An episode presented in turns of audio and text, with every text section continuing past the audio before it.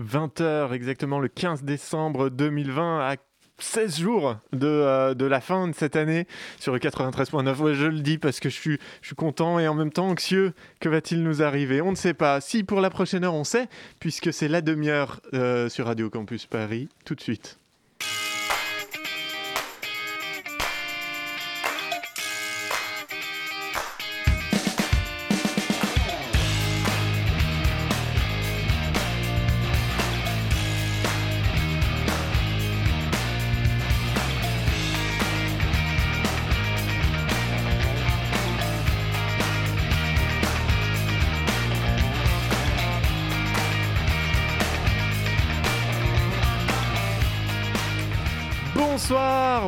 François. Bonsoir, bienvenue dans la demi-heure auditrice.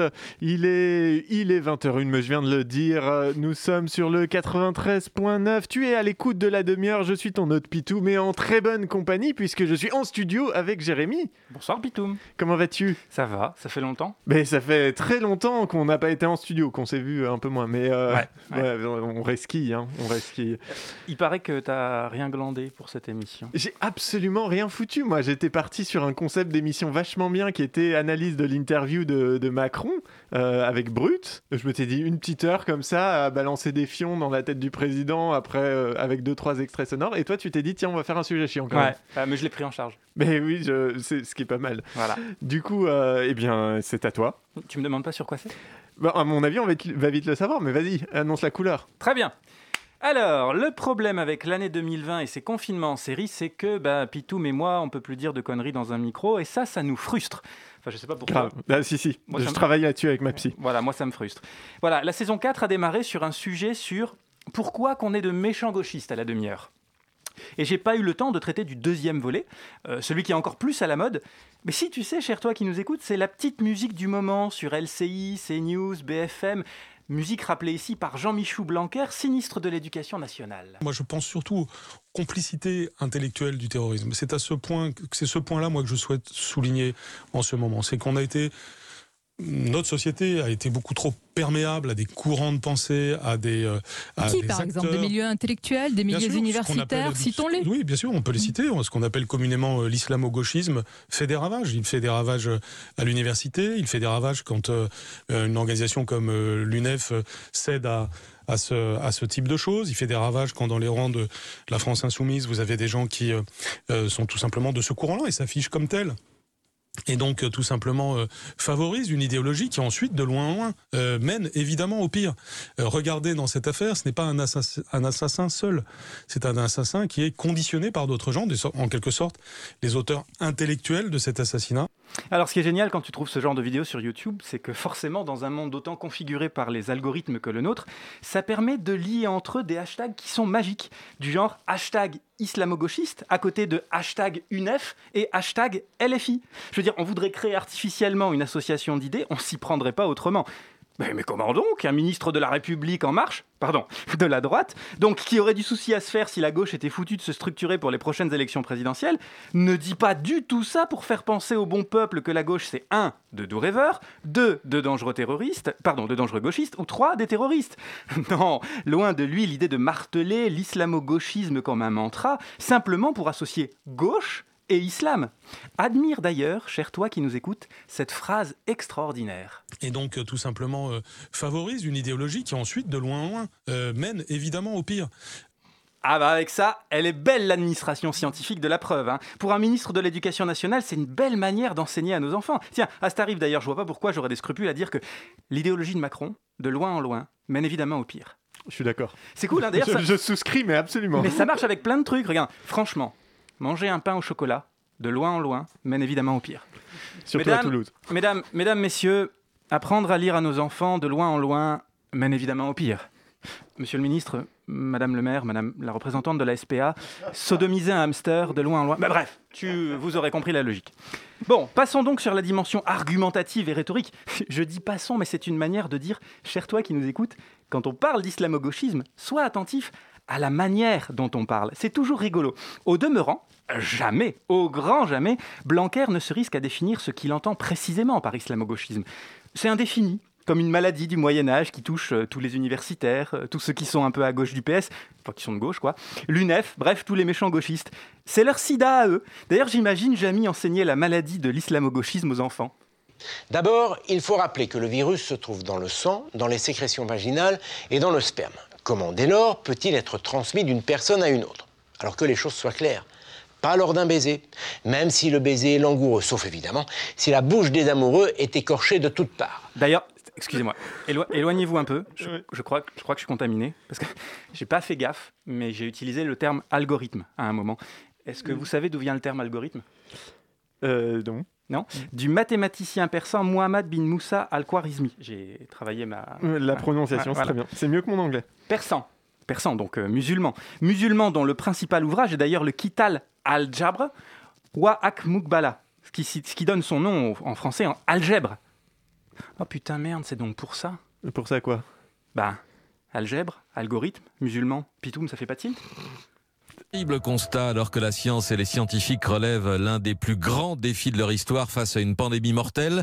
Les élèves français sont nuls en sciences et en maths. En tout cas, le dernier classement international de l'association Teams est implacable. Virginie Riva, les enfants de CM1 sont les plus mauvais en maths de toute l'Europe et même de l'ensemble des pays développés. Voilà, donc Blanquer ne cherche pas à améliorer le niveau des gamins en maths, mais à le détruire. Pourquoi? Parce que les maths, de loin en loin, ça mène évidemment au pire. ok, j'arrête un instant. Essayons donc, si c'est possible, de prendre au sérieux l'argument. Il pourrait peut-être exister des partis politiques qui auraient un tropisme pour l'islam, après tout.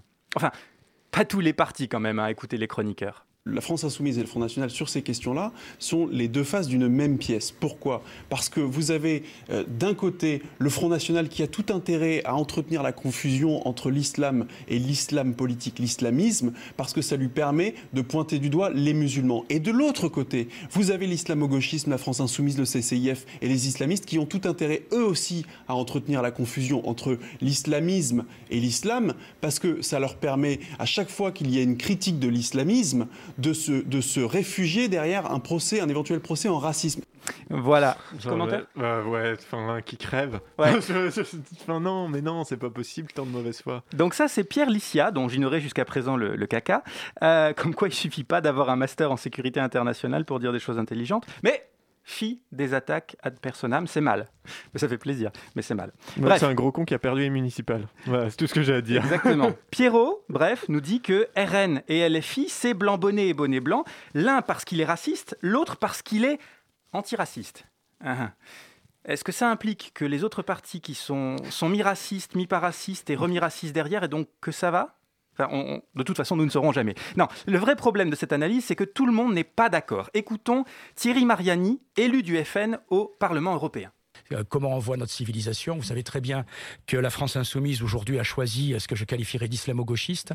Et sur ces sujets-là, on est absolument à l'opposé. Opposé au communautarisme, opposé à une immigration sans contrôle. Voilà, là ça devient beaucoup plus clair. Le FN n'est pas islamo-gauchiste, pardon, le RN. Déjà parce qu'il n'est pas gauchiste. Ensuite parce qu'il n'est pas communautariste et qu'il ne promeut pas l'immigration massive et incontrôlée. À l'inverse, et c'est bien connu, dans le programme des Verts, euh, on trouve euh, page 4. Oui, voilà. Nous exigeons l'ouverture des frontières et la régularisation massive des plans de grâce. LFI, LFI pareil, hein, page 25 euh, 746 du quatrième tome du programme élaboré lors du quatrième plan quinquennal. Les travailleurs exigent euh, l'émigration massive des patrons. Bon, on le sait désormais, hein, la, régularisation massive des plantes vertes et l'émigration des, des, patrons, euh, de loin en loin, ça mène évidemment au pire. Mais reprenons le sens de nos moutons. Pierrot et Thiraud ne sont pas d'accord sur ce qu'est l'islamo-gauchisme, ni a priori sur ce que ça veut dire. Donc, bah, moi j'étais super emmerdé parce que j'essaie de construire une chronique qui tient la route. Et je suis face à un problème définitionnel, de base. Heureusement, heureusement, Saint-Raphaël est venu éclairer ma lanterne. Je, parlerai davantage d'islamismo-gauchiste plutôt que d'islamo-gauchisme. S'il fallait le définir, je, parlerai moi d'une sainte alliance entre les bons sentiments et la haine. Euh, tout simplement. Alors, alliance paradoxale, oxymore si on voudra, mais une sainte alliance entre les bons sentiments et la haine qui repose sur le fait que le bras armé du dogmatisme, historiquement, culturellement, philosophiquement, il est assez aisé même de le démontrer, le bras armé du dogmatisme, c'est le relativisme. Il n'y a pas de meilleur moyen de faire passer une opinion pour une vérité ou pour la vérité, ce qu'on appelle le dogmatisme, que celui qui consiste à dire que toutes les opinions se valent et qu'elles ont un égal droit de citer. Donc c'est à l'origine de ce syncrétisme hideux qu'on a appelé islamo-gauchisme et que j'appellerais moi islamismo-gauchisme, à l'origine de ce syncrétisme, il y a l'idée que paradoxalement, plus on est relativiste, plus on laisse passer l'opinion la moins relativiste qui soit et la plus dogmatique qui soit. C'est un paradoxe élémentaire. J'ai rien compris.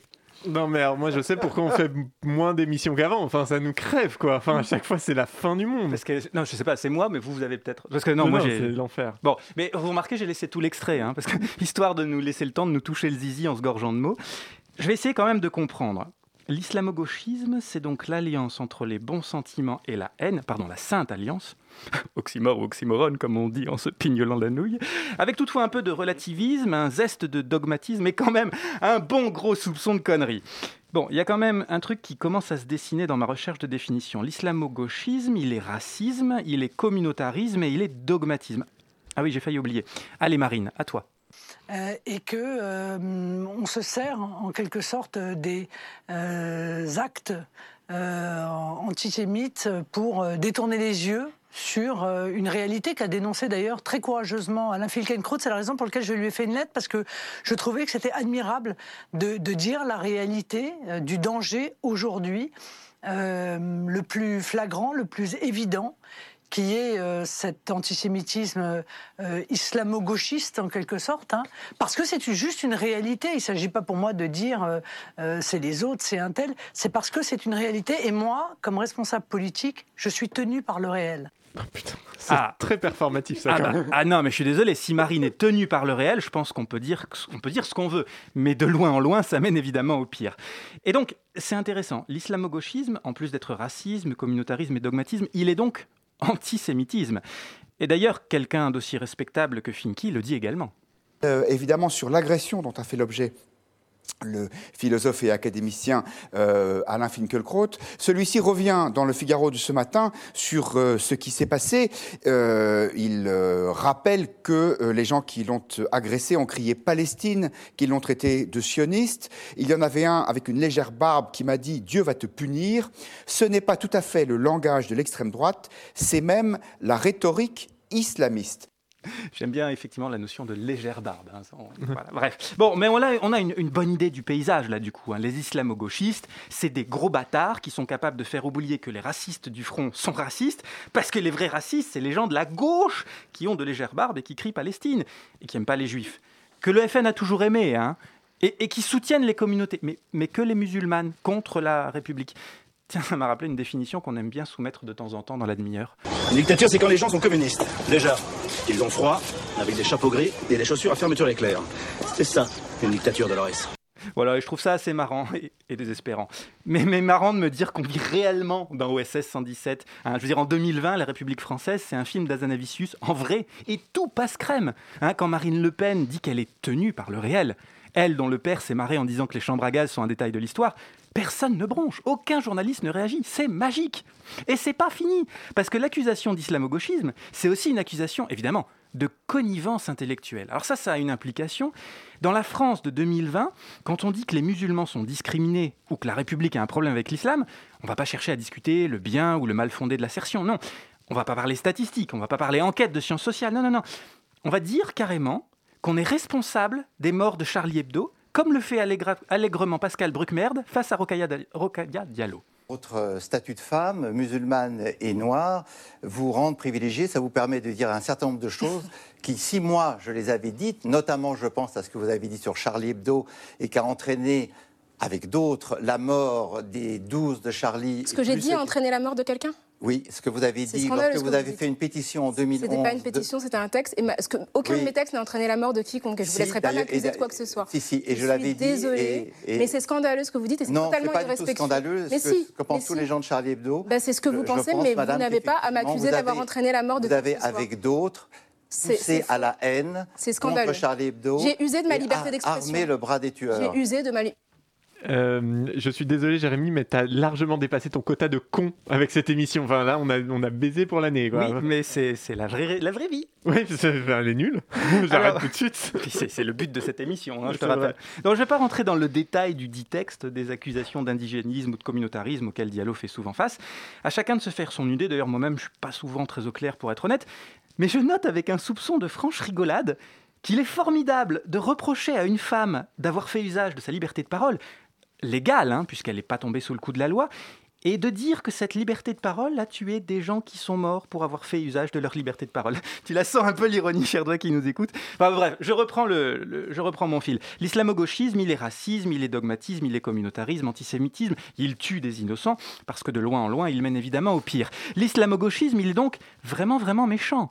Il est tellement méchant qu'on se demande s'il n'est pas une reformulation moderne du nazisme. Eh oui, l'islamo-gauchiste, ce nouveau nazi à barbe, djellaba, faucille et marteau. Alors moi, je ne voudrais pas faire une fixette sur Plenel parce qu'il a eu l'impression que je faisais une fixette sur lui chez Ardisson. J'avais euh, eu plusieurs débats avec lui. Mais il n'y a pas que lui. Hein. Il y a aussi toute la tendance Boniface, il y a toute la tendance Rocala Diallo, il y a toute la tendance Mélenchon, il y a pratiquement tous les trotskistes européens, parce que l'extrême gauche est diverse, hein. mais tout, le trotskisme européen depuis des années a théorisé, a conçu une alliance stratégique avec les islamistes contre l'Occident judéo-chrétien, sioniste, bourgeois. Ça, ça a été acté, c'est connu, même, des chercheurs euh, comme Jean-Yves Camus, qui est plutôt issu de la gauche lui-même, le reconnaît. C'est quelque chose qui est acté. On, le sait, mais euh, on laisse faire. C'est-à-dire il y a une alliance du rouge et du vert de deux grands totalitarismes qui sont tournés contre l'Occident libéral, démocratique, euh, judéo-chrétien. Et ça se passe, euh, finalement, on est beaucoup plus vigilant contre les méchants populistes. Hein. L'Europe aujourd'hui, le moindre populiste à qui on serre la main, c'est l'horreur. Ou alors Trump est diabolisé parce qu'il aurait rencontré des Russes pendant la campagne. Mais par contre, l'alliance partout en Occident, même aux États-Unis, entre l'essentiel de la gauche trotskiste ou, ou maoïste ou tiers-mondiste et le, nazisme islamiste, parce qu'il n'y a, a, rien de plus proche ah, le, nazisme. mais oui, parce que le, cœur du nazisme, c'était un, truc religieux, le, nazisme. Le, cœur du nazisme, c'est quoi? C'est l'anti-judaïsme. Vous savez qu'à Berlin, les Arabes n'étaient pas persécutés parce que Hitler considérait qu'un Arabe qui était musulman et qui était un allié du Troisième Reich, c'est comme s'il n'était pas sémite. Donc le nazisme est essentiellement un truc anti-juif on ne peut pas comprendre le nazisme, si on n'a pas compris que le seul réel racisme que le, que, le nazisme poursuit comme, comme, comme cœur de sa doctrine, c'est l'anti-judaïsme. non, je suis désolé, Pitou. Mais je vois ta tête, je non, décompose. Mais... Non, mais j'ai laissé l'extrait de manière un peu longue parce que là, je, franchement, je me régale. Passons sur le fait que le mec prend le temps de dire, comme si c'était une découverte fondamentale, que le nazisme était antisémite. J'ignorais. C'était donc J'ignorais complètement. Par ailleurs, je, note à quel point l'alliance du rouge et du vert est tendance. Bon, le rouge, on voit bien ce que c'est, hein, c'est les staliniens, les méchants gauchistes. le vert, par contre, ça dépend des interlocuteurs. Le vert, c'est quelquefois les écolos, à d'autres moments, c'est les musulmans.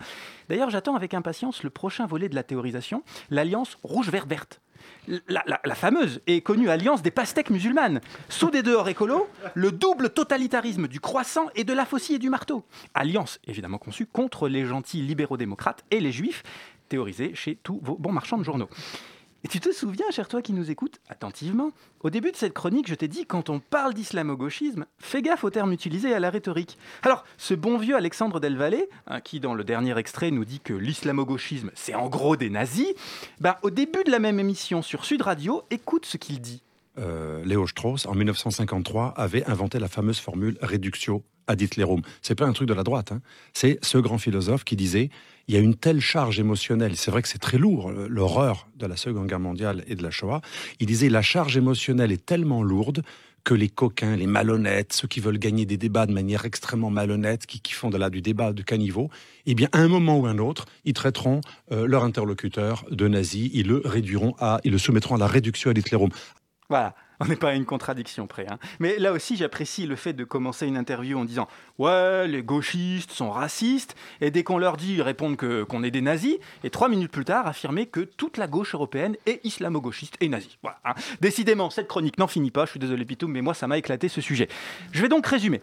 On approche une définition de l'islamo-gauchisme par ses caractéristiques racistes, communautaristes, dogmatiques, antisémites. Il tue, il est nazi, et c'est une alliance structurée. Une fois qu'on a dit tout ça, attention évidemment, on n'est pas soi-même raciste. Hein.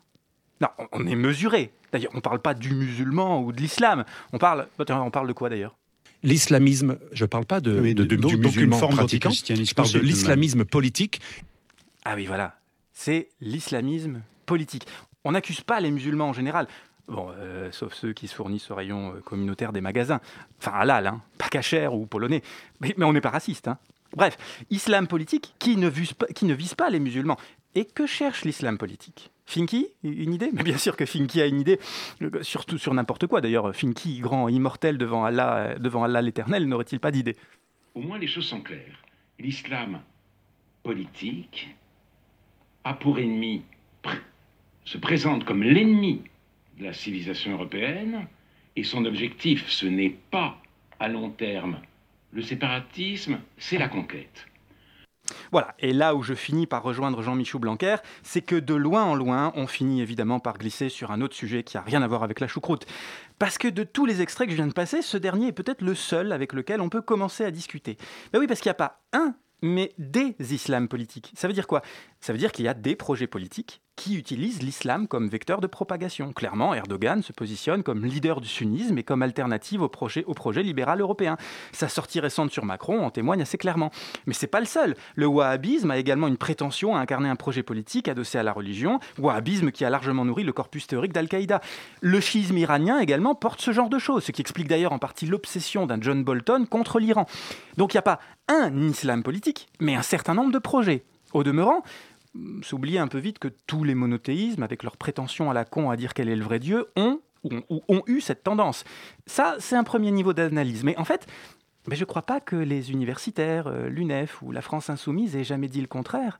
Et franchement, euh, développer une telle, artillerie pour arriver à la conclusion que les religions servent des visées politiques, c'est un peu comme utiliser un pied de biche pour ouvrir un œuf. Ça finit en bouillie. Hein de manière générale, donc, moi, je vais clarifier ma propre position sur le sujet vis-à-vis de l'islam, mais également des deux autres grands monothéismes, comme des polythéismes d'ailleurs. Et je laisse Alexandre Astier exprimer mon point de vue, et non pour une fois, ça n'est pas du Camelot. J'aime pas les religions, je vous le cache pas, je suis pas religieux. Je pense que la religion, on devrait laisser un peu tomber ce truc-là de nos jours, on devrait passer à autre chose. Voilà, mais en revanche, je suis politisé. Et quand j'entends la gauche dire attention, là il y a des discriminations, attention, ici c'est pas normal, il y a de la discrimination faciès, faut faire gaffe, sur ce point, il y a des inégalités à l'embauche liées au patronyme. Moi, j'entends pas islamo-gauchisme. J'entends ici, c'est la République, c'est notre patrimoine commun, ce sur quoi on construit notre collectif.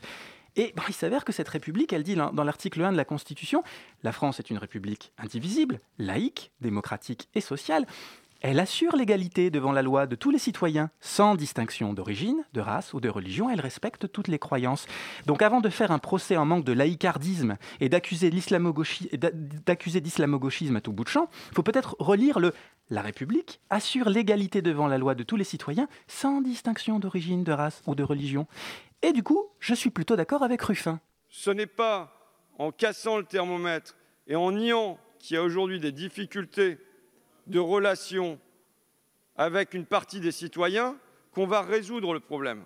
Quand on voit que dans les contrôles d'identité, vraisemblablement, quand on est noir ou arabe, on a 5 à 8 fois plus de chances de se faire contrôler, c'est factuel. C'est le défenseur des droits qui le mentionne dans son rapport de juin dernier.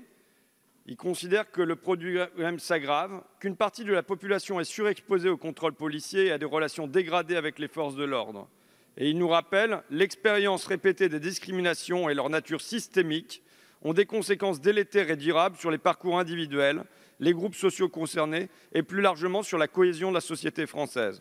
Voilà, donc il me semble donc qu'en dépit de tout ce que dit la tripotée de chroniqueurs à la con sur l'islamo-gauchisme, il y a un monde entre dénoncer des inégalités et donc faire un travail qui me semble assez républicain et soutenir un des nombreux projets de l'islam politique et ce, que ne font pas les universitaires dans leur ensemble, ce que ne fait pas la France insoumise, pas l'UNEF, bref, pas la gauche, n'en déplaise au sinistre Blanquer. La gauche, elle essaie de combattre des inégalités dont tout le monde semble se foutre, mais qui existent pourtant bel et bien. Et si tu n'es pas convaincu, cher toi qui nous écoutes, je te propose une petite expérience de pensée. Dans la France de 2020, que préfères-tu? Naître dans une famille d'immigration musulmane dans le 93 ou naître dans une famille de tradition judéo-chrétienne dans la classe moyenne? Tu connais la réponse au fond de toi. Tu sais quelle alternative euh, Tu sais que dans cette alternative, une des situations n'est pas favorable. Parce que potentiellement, les deux sont galères, hein, je dis pas. Mais à la galère normale, dans une des deux situations, tu sais que tu devras toute ta vie te battre pour montrer que tu es musulman, mais intégré et républicain. Que tu es pratiquant, mais attention, tu bois de l'alcool, que tu t'appelles Khalid, mais que tu as fait une école d'ingénieur et que tu as autant de compétences que Paul, que tu viens du 93, mais ça fait quatre fois cette semaine que tu te fais contrôler par la BAC en rentrant chez toi. Et ça, cher toi qui nous écoutes, tu sais que c'est vrai. Et que, comme toutes les inégalités, c'est dégueulasse. Alors si ça fait de moi un islamo-gauchiste de le dire, ok, ça me va. Parce que ne pas traiter les inégalités à leur source, de loin en loin, ça mène évidemment au pire. Et si la vue d'une femme portant le voile, d'un rayon halal ou d'une marche qui dénonce l'islamophobie te sont insupportables, si, avoir, voir un musulman qui prie avec un début de barbe t'offense, si tu, si tu n'en veux pas bien sûr à aucun musulman, mais que tu vois des signaux faibles de radicalisation chez chacun d'entre eux et que tu brandis la laïcité en étendard de ta pureté, pose-toi la question de ce que veut dire la République respecte toutes les croyances et demande-toi qui est le gros con raciste. Allez, gros bisous Gros con ou grosse conne, on est inclusif à la demi-heure. Euh, eh bien, merci beaucoup, Jérémy. Je pense qu'on va méditer un petit peu sur tout ça, défoncer deux trois murs, aller taguer des trucs, euh, le temps d'une pause musicale.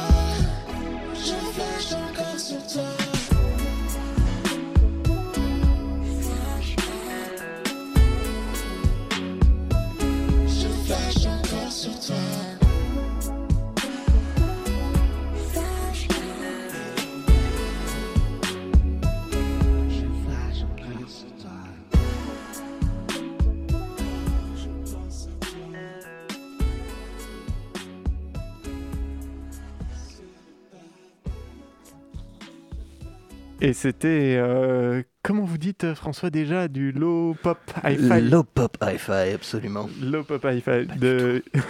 Ça n'a rien à voir. de Yen Yen. C'était Flashback sur Radio Campus Paris. Tu es toujours à l'écoute de la demi-heure. La demi-heure. De 20h à 21h une fois par mois sur Radio Campus Paris. Et c'est de la merde. Je voulais savoir si tu avais donné le titre euh, et le nom de l'artiste au pif ou si c'était vrai. Non, c'est vrai, c'est Yann Oh, Yann et c'est qui, qui, euh, qui interprète Flashback. D'accord. Avec nous en studio pour cette deuxième partie de la demi-heure, nous a rejoint euh, Sieur François Pierretti. Bah, que- euh, je suis resté, ouais, j'avais Voilà. une heure d'émission avant, je vous ai vu, vous avez l'air jeune et fringant, moi le micro Voilà. me manquait, je me suis dit pourquoi pas. Pierretti, que- un R de T. Absolument, comme RTT. Tout à fait. C'est très Merci sérieux chez vous. Hein. C'est très très sérieux. Ah ouais, hein, et, et de, de loin en loin, ça mène vraiment au pire d'ailleurs. Ouais, ça m'a plu ça. Donc nous sommes. Alors euh, l'idée de cette deuxième partie, plutôt que puisqu'on n'a pas vraiment le droit d'avoir des invités en studio, on a le droit d'avoir que des gens qui payent leur cotisation à Radio Campus Paris. Euh, nous, euh, oui, je- c'est un petit rappel pour certaines personnes ici présentes.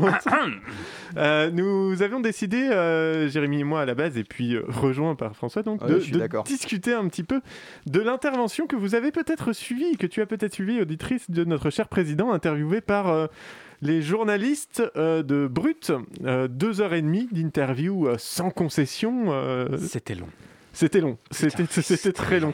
Euh, voilà, on va peut-être euh, déjà commencer par en parler. Qu'est-ce qui nous en reste comme ça une semaine après? Tu, tu l'as vu quand, François?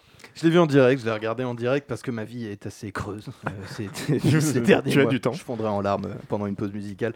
C'est comme d'habitude, hein, dès que euh, Macron prend la parole pour, euh, pour épuiser la personne qu'il a en face de lui, que ce soit les maires de France, la Convention citoyenne pour le climat ou les pauvres journalistes de Brut qui se sont retrouvés à parachuter là, bien au-delà de leurs compétences d'ailleurs. Euh, ça, on c'est- est d'accord. Ouais, c'est- épuisant, c'est épuisant. C'est- Il a vraiment une manière comme ça d'arriver à la fin des ressources de, de- de son adversaire et de l'enterrer sous la rhétorique. C'est comme ça qu'il a gagné. Ouais. Ouais, c'est comme ça qu'il a gagné, sans doute. Jérémy? Ouais, alors, euh, à ta demande, j'ai fait une analyse de données textuelles. Ça veut dire quoi? Ça veut dire que j'ai pris, euh, grâce à toi... Vous êtes très, très sérieux quand même, les gars, hein. Ouais, Ouais, non, mais on a pris le fait- texte de Macron, tu vois, et on l'a passé à la moulinette des statistiques pour essayer de voir, du coup, quelles étaient les grandes rubriques. Et franchement, c'est parfait. Alors, ce que je veux dire, c'est que du coup, du coup, tu as, un truc, tu as un super art. Bon, je vous, vous le montre là. Vous, c'est voilà, très radiophonique. Voilà, c'est très Euh, radiophonique, vous voyez rien du tout. euh, Mais dans le en micro, fait, dans le micro. Mais ce que ça veut dire du coup, c'est qu'en fait, le mec, il a placé tous les mots qu'il fallait. C'est-à-dire qu'on a un bloc sur liberté, république, histoire, mémoire, guerre, Algérie. Un bloc sur vaccin, masque, présidentiel, université touchée. Un bloc sur démocratie, citoyen, parlementaire. Ah, il y a quand même le bloc sur femmes, plainte, euh, porter plainte, battre, parole, possibilité, foyer. Il y a aussi la grosse partie policier, violence. Oui, bah, étonnamment. dans l'air du temps, hein. Voilà, alors celui-là, il est un peu moins maîtrisé, clairement, tu le vois. Il y a aussi une toute petite partie, alors j'ai du mal à le comprendre, celui-là, parce que c'est juste parce qu'il enchaînait les trucs, lobby, nucléaire et chasseur. Euh, alors oui, il les a enchaînés. Non mais si, parce que clairement, ça a été sur les moments où on l'a interrogé sur les lobbies euh, sur ces deux thématiques. Et puis il y avait une dernière partie, euro, jeune, emploi, minimum accéléré, dispositif exceptionnel. Voilà, donc franchement, tous les termes y étaient, c'est un discours qui est vraiment parfait. C'est dur d'avoir 20 ans en 2020. Ouais, tout à fait. Euh, oui, non, le- moi, ce qui m'a, ce qui m'a frappé, c'était quand même le, le retour euh, très régulier de, euh, de la, du mot violence, enfin, qui est revenu, euh, y compris en dehors des, euh, des segments consacrés aux violences policières. Mais il, est, et- il est venu pour ça quand même à la base. hein. C'est une défense. Enfin, je veux dire, il y a quand même son cabinet de communication qui lui a dit chouchou, là, faut monter au front, faut aller voir les jeunes sur Snapchat et leur dire Ouais. que tout va bien se passer. Et, et avec euh, Rémi Buzine en plus, qui rappelons-le, avait été euh, frappé par des policiers euh, place Ouais. de la République euh, quelques. Ouais, ouais. euh, Est-ce qu'il n'avait pas déjà assez souffert, Rémi? Peut-être se le demander quand même. Oui, parce qu'en plus, lui, c'est depuis la loi travail quand même qu'il est, qu'il s'en prend plein la tronche. J'aimerais quand même qu'on rappelle qu'à la fin de cette interview, on commence par la fin, tant pis, mais il a précisé que pour lui, les jeunes n'étaient pas une cible électorale et qu'il faisait ça de manière complètement désintéressée. Et j'aimerais qu'on le prenne au sérieux aussi pour ce qu'il est. Tout à fait. Voilà. Faites, euh, écoutez ce que je dis, regardez pas ce que je fais. Euh, D'ailleurs, en parlant de ça, euh, on, a donc pris quelques petits extraits pour en parler euh, un peu plus longuement et on va commencer par la fin aussi, puisqu'il l'a abordé plus tôt en, en fin d'in- d'interview, avec son propos sur la Convention citoyenne pour le climat. La Convention citoyenne, c'est une expérience démocratique inédite. Les Irlandais avaient fait ça sur un, sujet sociétal, question unique, avant pour préparer un référendum. Mais dire on prend tout un champ de politique si compliqué, de transition, de tension, et on le confie à des citoyens pour nous aider à aller plus loin, plus fort, on ne l'avait jamais fait ailleurs. Moi, je veux saluer les 150 citoyens qui ont fait un travail extraordinaire. Ce sont des femmes et des hommes qui ont pris sur leur temps, qui se sont d'abord formés pour ensuite proposer. Mais c'est encore pire parce que vous n'avez pas suivi leur, leur décision. Mais attendez, attendez, c'est totalement. Euh, je ne suis pas d'accord avec cette approche, c'est pas encore pire. Un, d'abord, on les a respectés, on leur a donné les moyens de faire, on les a. Non, mais attendez, c'est trop ah, facile de dire ça, de dire c'est attendez, il y a un truc qui nous plaît pas, non, vous n'avez pas fait. Non, mais faut arrêter ce sketch. C'est donc une expérience démocratique. Un, je me suis engagé comme président. Deux, je suis allé les voir. Trois, j'ai réceptionné les travaux. J'ai dit les trois mesures que je retenais pas mhm. et toutes les autres qu'on allait passer. Quatre, il n'y a jamais eu dans aucun pays au monde un gouvernement, des parlementaires qui se sont autant engagés avec des citoyens. Et beaucoup de gens m'ont dit qu'est-ce que vous allez avec des citoyens là nous embêter? Ceux qui font les lois, ce sont les parlementaires. Ils ont un mandat du peuple pour le faire. Moi, j'ai reconnu le fait qu'ils n'avaient pas d'autre mandat que celui que je leur ai donné. Et on est en train de travailler d'arrache-pied pour aller au bout. Simplement, sur chacun de ces sujets, ce pas des sujets où on peut dire c'est à prendre ou à laisser, c'est faux. Et donc le sans filtre, c'est quoi? C'est de dire sur toutes vos propositions, on y, on y va avec vous, on construit un texte de loi qu'on est tous prêts à assumer et on ne va pas évacuer des questions faciles. Mais c'est normal qu'il y ait un travail qui soit encore en train de se faire. Parce que c'est les actes qui sont attendus. Mais il y a une loi qui est attendue. D'abord, il y a des mesures qui ont commencé à être prises, mais c'est une loi qui est attendue. Mais par exemple, il propose des mesures très fortes sur la rénovation thermique des bâtiments. J'y crois à fond. On a commencé à appliquer ce qu'il propose dans le plan de relance, en mettant des milliards pour faire que les bâtiments qu'on appelle les passoires thermiques, qui sont classés F ou G, remontent. Est-ce que, en conscience, on va aller au bout du bout, qui est un moment de dire, on met une pénalité très forte ou l'interdiction de vendre? Où on met le curseur? J'ai besoin que le travail soit terminé entre les ministres et eux, mais ça ne peut pas être juste de dire une ligne qui a été dite par les citoyens, parce que derrière, qu'est-ce que c'est? Ça veut dire que vous, vous n'avez pas forcément les moyens, vous avez une passoire thermique, et je vais un moment vous mettre une contrainte et un interdit. Donc il faut qu'en même temps on pense l'accompagnement et la chose. Ils n'ont pas, et ce qui est normal, tout prévu, tout pensé. Il y a un moment, un travail de préparation, comme pour tout texte de loi, qui est une étude d'impact, de regarder les conséquences, les mesures d'accompagnement. C'est ça qu'on est en train de faire. et moi je suis vraiment très en colère contre des activistes qui m'ont aidé au début et qui disent maintenant, il faudrait tout prendre. C'est justement, on, pense, on sait tout ce qui c'est. On pense à Cyril Dion Mais oui, mais c'est pas, pas honnête de sa part. Parce que, non, mais je le dis très sincèrement, parce que aussi vrai que des gens qui sont parlementaires, qui ont été élus pour ça, qui a un mandat du peuple. Je ne vais pas demain dire, vous devez prendre leur texte comme si c'était vérité révélée. Vous, quand vous avez un problème avec l'article 24, vous allez dans la rue. Ce sont des parlementaires, ils font leur job, ils ont une légitimité démocratique. Vous avez le droit d'aller dans la rue, de dire, ils font un truc qui ne me plaît pas, ils le corrigent. J'ai 150 citoyens, je les respecte, comme des parlementaires. Mais je ne vais pas dire parce que ces 150 citoyens ont écrit un truc, c'est la Bible. Ou le Coran, ou que sais-je, dans la période si tendue qu'on connaît, je préfère pas prendre même ces comparaisons, mais on n'aurait pas le droit à un moment donné de continuer la réflexion collective et de dire qu'il y a peut-être un ou deux endroits où il y a des choses qui ne correspondent pas au problème et qu'on peut, en respect mutuel, continuer de travailler ensemble. Ça, ça c'est la solution des fainéants. C'est-à-dire ce sont les gens qui disent, là j'ai un truc, c'est à prendre ou à laisser, vous prenez pas? C'est nul. Allez, vous n'avez pas fait le boulot. Personne n'a autant fait que nous depuis trois ans. Personne. Et je l'assume devant vous. Moi, je n'ai pas pris des lois pour dans dix ans. Je n'ai pas fait des trucs pour euh, les générations à venir. On est en train de fermer toutes les centrales à charbon. Aucun autre pays au monde l'a fait. Toutes les centrales à charbon. Ça équivaut à 5 millions de véhicules diesel qu'on convertit en véhicules nouvelle génération. On a converti 800 000 véhicules qui étaient en vieux diesel très polluants en nouvelle génération en électrique ou en hybride. Et on continue l'investissement. On a arrêté des projets que tout le monde laissait traîner ne voulait pas arrêter. Notre-Dame-des-Landes, la Montagne d'Or, Europa City, qui l'a arrêté? Qui l'a arrêté? Donc moi, je n'ai pas de leçon à recevoir de tous les gens qui commencent à me dire, vous n'avez pas de... je dis simplement, on a nos citoyens qui sont là, ils ont fait un boulot extraordinaire. Ce boulot, je le respecte. J'irai au bout avec eux, je vais les voir. Mais que un citoyen qui a eu, qui m'a aidé à avoir cette idée, Cyril Dion, et franchement que je respecte, ne fasse pas de caricature en disant c'est à prendre ou à laisser, vous devez l'appliquer tel quel. Il y a un gouvernement qui a une responsabilité démocratique, il y a un Parlement qui est là, c'est normal qu'il y ait un moment, un travail avec ses citoyens pour finaliser la solution. C'est là où on en est. Et on va le faire avec un texte de loi qui va arriver en début d'année prochaine pour pouvoir être voté et des actes.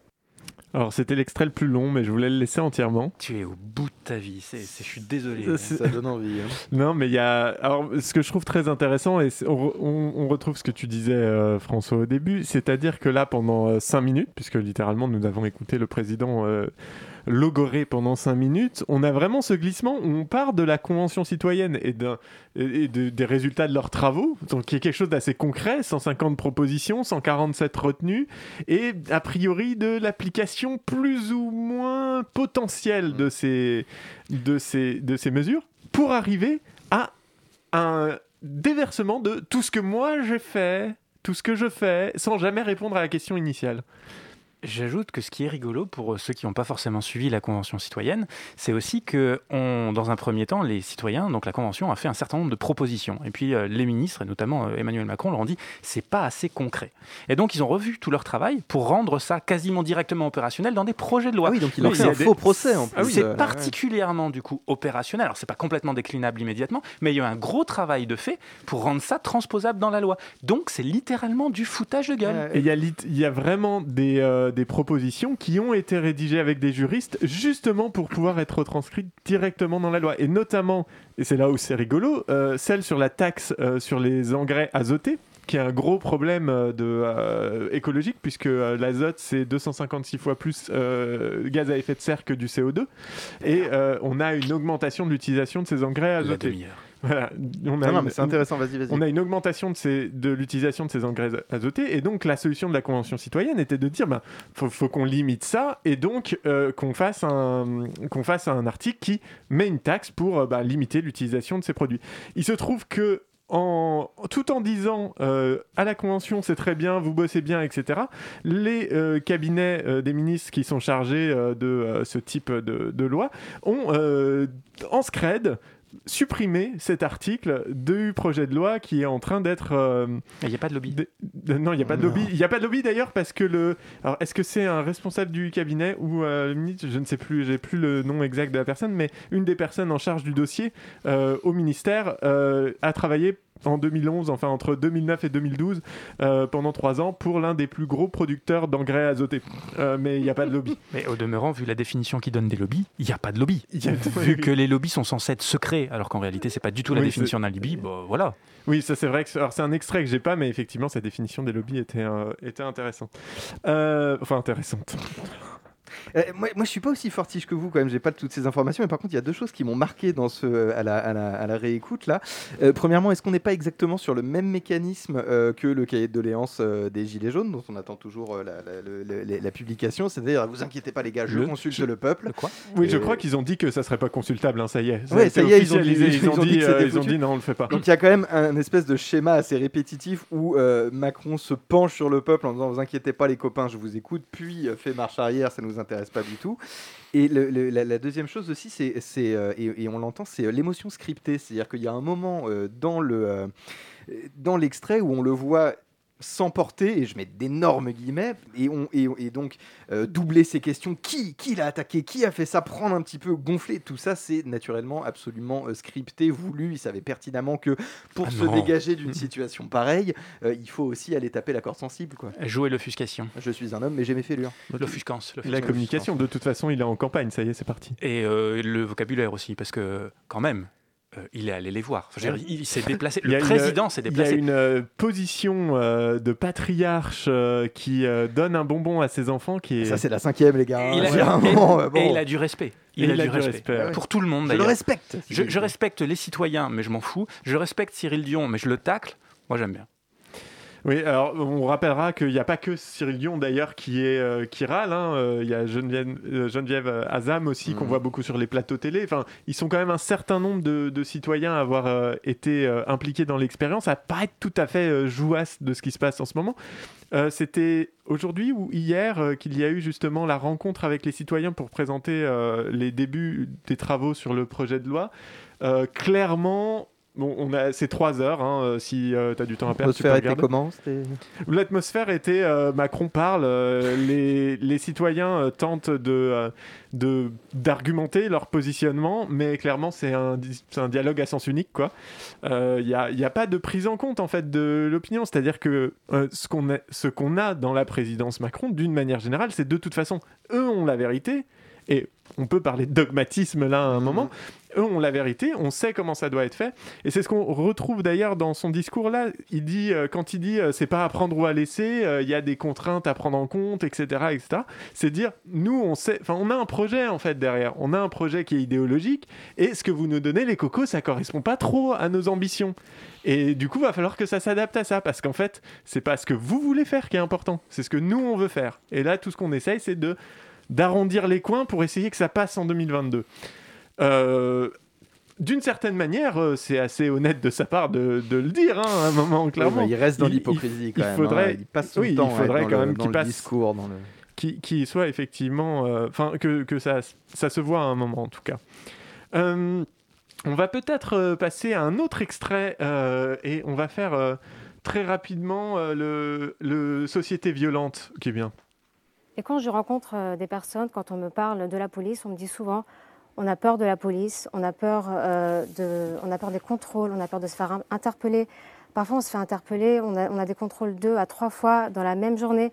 Qu'est-ce que vous dites à ces jeunes? Alors, il y a plusieurs choses. D'abord, je le disais, on a de la, la société devenue plus violente. Ça, c'est vrai. Et donc, la police est embarquée dans ce cycle de violence. Et on ne peut s'en sortir que si on arrive d'abord à traiter la racine. Pourquoi il y a de la violence souvent dans les quartiers? À cause du trafic, des stupes, qui ont créé une économie avec des gens très violents qui sont prêts à tout pour préserver cette économie. Et donc, ça, c'est le plan stup qu'on a lancé pour essayer d'aller à la racine et de, de calmer les choses. Ouais, c'est un petit cours, c'est un petit extrait où il parle de violence. J'ai pas spécialement, sauf si vous avez des choses à dire. Bah, il euh, répond pas, quoi. Non, mais il, il répond C'est-à-dire que la, non. la- la- la- la jeune fille lui dit très clairement on se fait contrôler tout le temps parce qu'on vient de ces quartiers. Parce que il dit oui, alors j'ai développé des. Sa réponse, on a un plan qui. Sa réponse est la société est de plus en plus violente. Et alors, pour le coup, euh, nous, ça nous agace un peu à la demi-heure parce qu'on a traité peu, du ouais, sujet. c'est l'art de la peu. litote selon- selon Pitoum. voilà, on, on a traité du sujet déjà euh, dans une émission passée. Euh, L'affirmation, euh, la société est de plus en plus violente, ça c'est vrai, et quand même un contresens, Jérémy. Ah oui, non, bah alors ça, euh, alors de toute façon sur les statistiques de la délinquance, il y a beaucoup de choses à en dire. Euh, D'abord, euh, d'un point de vue statistique, c'est que c'est compliqué parce qu'il y a des ruptures de série qui sont assez énormes, c'est-à-dire qu'on compare d'une année sur l'autre des choses qui sont pas comparables. Et c'est bizarre, mais c'est le ministère de l'Intérieur qui produit les statistiques sur la délinquance, enfin en grande partie. Et Ils ont des bizarrement, problèmes du avec coup- les instituts indépendants, le ministère de l'Intérieur, décidément. et hein, du coup, il y a des pas, rubriques qui disparaissent d'une année sur l'autre, des choses qui réapparaissent, mais tu sais pas comment ils sont comptés, etc. Bon. Par ailleurs, il y a aussi le fait qu'on fait de plus en plus de déclarations, il y a de plus en plus de plaintes, et que le sentiment d'insécurité augmente dans les enquêtes, notamment celles menées par euh, l'INSEE en, en partie.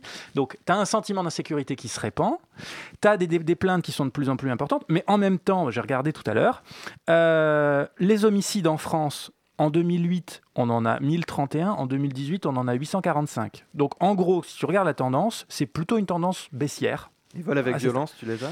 Les vols avec violence. Alors, j'ai vu les vols violents sans armes sont euh, stables autour de 75 000 par an entre, euh, sur les 20 dernières années, avec une légère augmentation puis une légère baisse. Les vols violents avec armes, Bon, quand même le truc un peu plus violent du coup. On en avait, euh, on en a en 2019 moins de 10 000 contre 30 000 il y a 20 ans. Ah bah, c'est ça. Mais c'est là qu'il y a quand même un distinguo hyper euh, étrange, une espèce de dysmorphie comme ça entre, entre les gens qui sont convaincus, c'est la perception de l'insécurité, ils sont convaincus que tout est en train de, de, de- de foutre le camp et qu'on n'est plus chez soi, ma bonne dame, et les chiffres réels qui te montrent que on est sur une truc courbe assez stable. Quoi. Enfin, En fait, ce que je dirais, c'est que les, les- les- trucs les plus violents ont tendance à baisser, et par contre, visiblement, les violences aux personnes ont tendance plutôt à augmenter. Donc on a réussi pour le grand banditisme, mais pour Madame Michu, il va falloir attendre deux minutes. Eh, C'est un peu ça. Et puisqu'on parle de violence, euh, ça serait dommage quand même de passer à côté du sujet qui a amené euh, Macron à faire le zouave sur brut, à savoir les violences policières.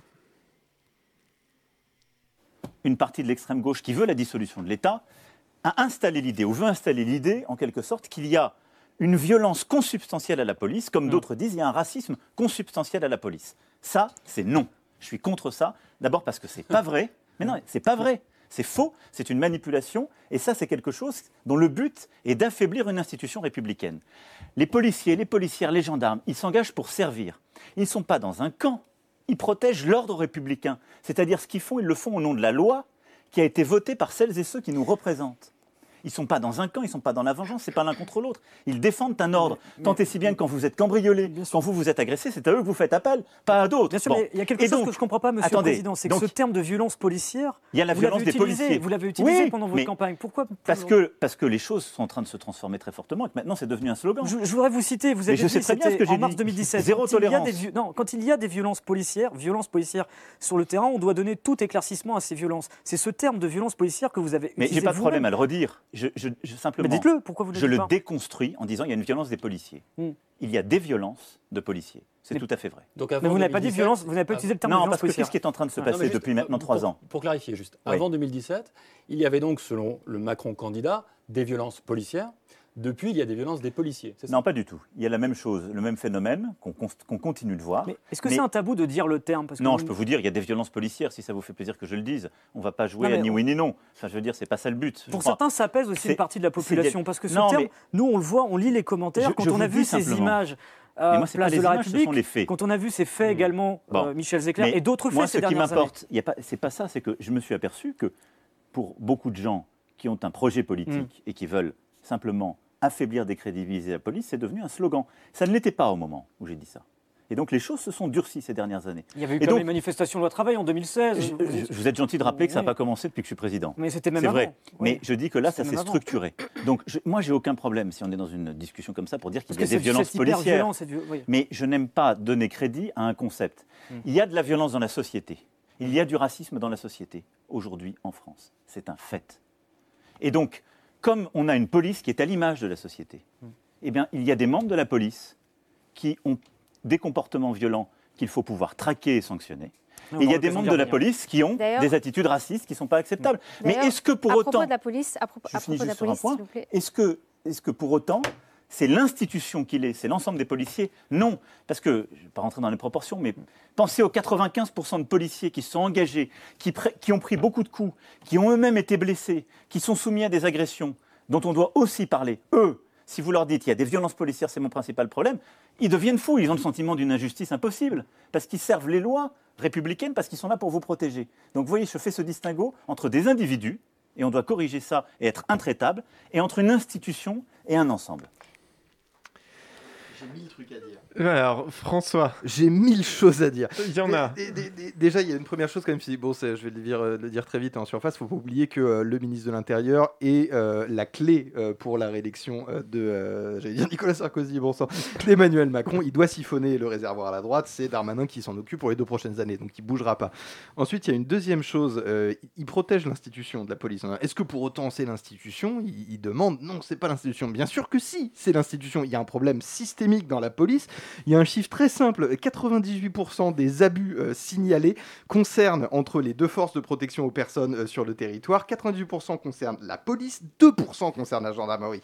Personne n'en parle. On a en ce moment dans le pays deux forces de l'ordre, la police et la gendarmerie. Il y en a une qui fonctionne vaille que vaille, qui a un rapport, et la gendarmerie, euh, on le rappelle, peut intervenir aussi dans des cités, euh, Ouais. dans des villes, etc. etc. Elle n'est pas seulement reliée à des, à des villages de 400 habitants. Il y a une force qui fonctionne, qui est formée, qui réussit à peu près à faire son boulot correctement, et ensuite il y a la police qui déconne complètement, mais complètement. Il y a un problème dans la formation, des policiers, ils ne l'adressent absolument pas. Encore une fois, toutes ces réponses, elles sont méga creuses. Ça me rend dingue à chaque fois parce que la solution, elle me paraît pas euh, traumatisante. Je veux dire, elle me paraît pas complexe à atteindre. Il n'y a pas de machin, etc. Il suffit de s'inspirer de ce que fait les autres personnes qui portent des armes en France et qui ne euh, tapent pas trop les gens dans la rue, c'est-à-dire les gendarmes. Il faut aller leur parler. C'est des gens qui ont des écoles, qui ont des formations. Il y a des moyens de résoudre ce problème. Mais il n'est absolument pas traité. Bah, le problème aussi, c'est que euh, la gendarmerie répond, répond pas directement aux ordres de l'exécutif. Oui, mais en c'est plus- quand même un vrai souci pour eux. Oui, C'est- une institution militaire qui a une doctrine du maintien de l'ordre, y compris sur l'intérieur. À l'inverse Ah de oui, la police, ouais. qui est complètement laissée. euh, Et en plus, ils s'aiment pas, police et gendarmerie. Donc, si on mettait euh, des gendarmes en contrôle de la police et des polices en contrôle de la gendarme, au niveau de l'IGPN, ça pourrait permettre d'avoir plus d'indépendance dans, dans les enquêtes. Ils se surveilleraient les uns les autres. Ça permettrait d'avoir un niveau qui, euh, qui, qui- qui réduit de violence, je crois. Jérémy. Ah ouais, non, moi ce passage, moi, j'ai envie de me pendre. Enfin, enfin, ça, c'est. Ah, Il y a deux formes de réaction. On a la Ouais. colère, euh, la colère du côté de Non, mais là, enfin, on est au-delà de la colère. Je veux dire, enfin, c'est un con, c'est un con. Enfin, je- parce que euh, on, on- on a, on a- On on a- dit on a Monsieur le Président de la République. est un Pardon, con, s'il Monsieur le. Président de la République est un con. Euh, parce que je suis désolé, là, en l'occurrence, on a beaucoup parlé de la violence légitime dans la demi-heure. Et donc, il fait une sorte d'équiv- déjà, il fait une sorte d'équivalence entre une violence des manifestants et une violence de la police. D'accord? Donc, je ne vais pas faire le distinguo que tu fais en plus entre gendarmerie et police. Je veux dire, violence des forces de l'ordre. D'accord? Mais en fait, elles sont pas du tout équivalentes. Il y en a une qui est censée, dont c'est le métier, c'est de la gestion de l'ordre. Et donc, en fait, à partir du moment où on, on a des violences policières, ça veut dire que forcément, elles sont acceptées par le commandement, voire demandées par le commandement. Elles ont, un- elles ont une visée politique. Ou alors, c'est clairement des défaillances individuelles, mais il y en a tellement que ça commence à devenir vraiment problématique et il y a des questions à se poser sur la nature de l'institution. Et puis, il y a une sorte, dans le discours de Macron, il y a une sorte de montée aux extrêmes, comme si on ne pouvait pas parler d'un problème structurel vis-à-vis de l'institution policière sans être forcément un odieux gauchiste qui dit ACAB. Mais c'est pas vrai.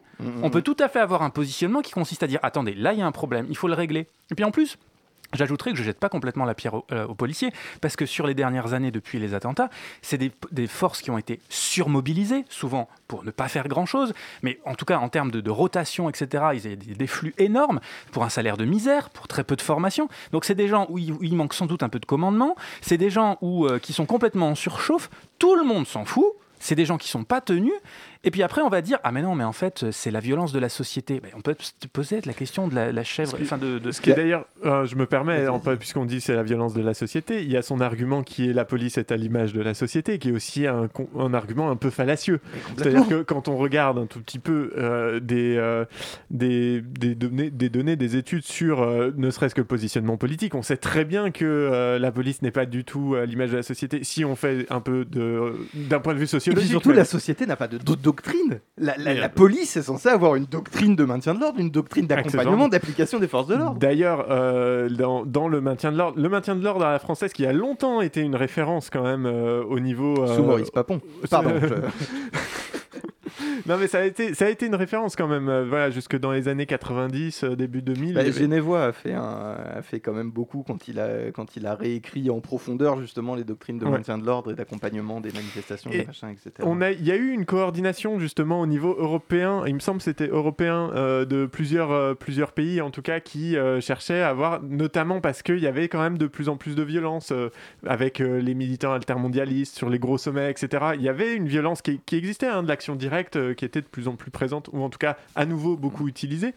Euh, il y a eu une, un consortium, une conférence, je ne sais plus comment ils l'ont appelé, euh, sur ce maintien de l'ordre et qui ont notamment envisagé la désescalade, justement. Et c'est ce qui a été, c'est la voie qui a été prise, notamment en Allemagne, où ils ont, ils ont des, quand ils ont des blocs en Allemagne, c'est pas sans pélo en capuche. Quoi. ça a été la voie de Delpuech quand il était préfet. Il s'est fait écarter parce il s'est fait écarter pour ça. considérait que ça ne fonctionnait plus. Tout à fait. Et alors en Allemagne, ça a pris beaucoup de temps. Les forces de l'ordre ont morflé pendant plusieurs années parce que ben euh, faut le temps euh, d'instaurer un climat de confiance, de, dialogue, etc. Mais aujourd'hui, il y a des résultats qui sont quand même beaucoup plus intéressants en termes de maîtrise euh, des, des, manifestations et des mouvements, des mouvements contestataires violents, quoi. Et à l'appui de ce que tu dis, pour rappeler que c'est un, c'est un choix et c'est aussi un choix politique, tu parlais de Maurice Papon, François, tout à l'heure. Il a été préfet de police pendant très longtemps, jusqu'aux années 60, et il a été remplacé par Grimaud, Pierre Grimaud.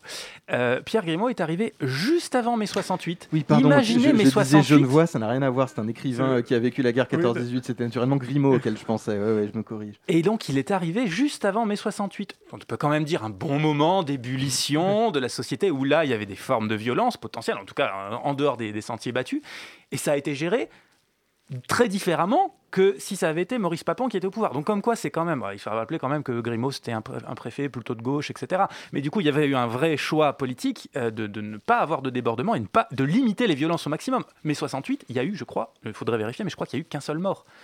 Oui, il me semble que c'est ça le chiffre. Euh, allez comparer euh, au, au, à ce qu'enregistre Dufresne depuis, euh, depuis trois ans sur les violences policières. Je me, je, me, je me, permets juste de nuancer le, le, le, propos une dernière fois, simplement parce que, bah, comme d'habitude, on tape beaucoup sur les, sur, sur les flics. ça, ça, nous change de l'inverse. déjà, en déclaratif, il y a plus de 50% de la police qui avait déclaré en 2007 qu'elle était prête à voter pour le Front National. Donc, quand même, il y a une donnée euh, de racisme brut qu'il faut prendre en compte. La, deuxième chose, il y a un très très beau documentaire de François Chilovitz qui s'appelle Dans la tête d'un flic et qui a été fait euh, à partir de ces données vers 2016-2017 quand il a commencé à y avoir de plus en plus de suicides dans la police et où il suit des gens euh, qui sont policiers, qui font partie des forces de l'ordre, qui expliquent. Je vous, je vous, invite à le voir, c'est un très bon, très bon docu et c'est, on est tous souvent amené à être partisan parce qu'on est assez souvent du mauvais côté de la matraque. Il remet les choses en perspective. il est très intéressant à voir dans la tête d'un flic. Eh bien, euh, écoute, je crois qu'on va finir sur ce conseil de euh, visionnage car c'est déjà. Fini sur un truc pro bah je vais rajouter juste une petite donnée aussi que j'aime bien aller voir de temps en temps sur les trends de Google puisque euh, violence policière semble être un mot qui explose dans l'opinion publique et qui est du coup instrumentalisé. En fait, la recherche de violence policière dans l'outil de recherche un peu de référence est euh, assez stable depuis 2000, 2005. Euh, alors 2005, euh, on rappelle, c'est les deux adolescents dans, mmh. dans le transformateur. donc voilà, donc cet argument aussi. Alors effectivement, on a a priori, ça monte un peu début 2020, enfin à partir de 2020, mais en fait, on a quand même deux ans de gilets jaunes avant où les recherches sont assez stables, c'est-à-dire que c'est là, c'est un sujet qui existe, euh, qui est pas plus ou moins instrumentalisé, quoi. Cette idée de vouloir le déconstruire. euh, Et puis vraiment, constance, abaissement du seuil de, euh, de, de réussite euh, aux examens pour rentrer dans la police. Ça fait 10 ans qu'en permanence, ils sont en train de descendre le niveau par lequel on peut rentrer. Au bout d'un moment, si tu fais rentrer que des têtes de con, C'est d'ailleurs une proposition en Californie de euh, d'augmenter le niveau euh, de diplôme minimum demandé avec un bac plus 5 pour rentrer dans la police. On ne sait pas si ça passera. C'est quasiment la fin déjà. Ah là là, oui, la musique apparaît. Merci Margot qui était à la ré- réalisation. Merci beaucoup Margot Ball. Avec moi François Peretti, Jérémy Bouillet. C'était Pitou pour la demi-heure. On se retrouve en 2021. À bientôt. Ciao.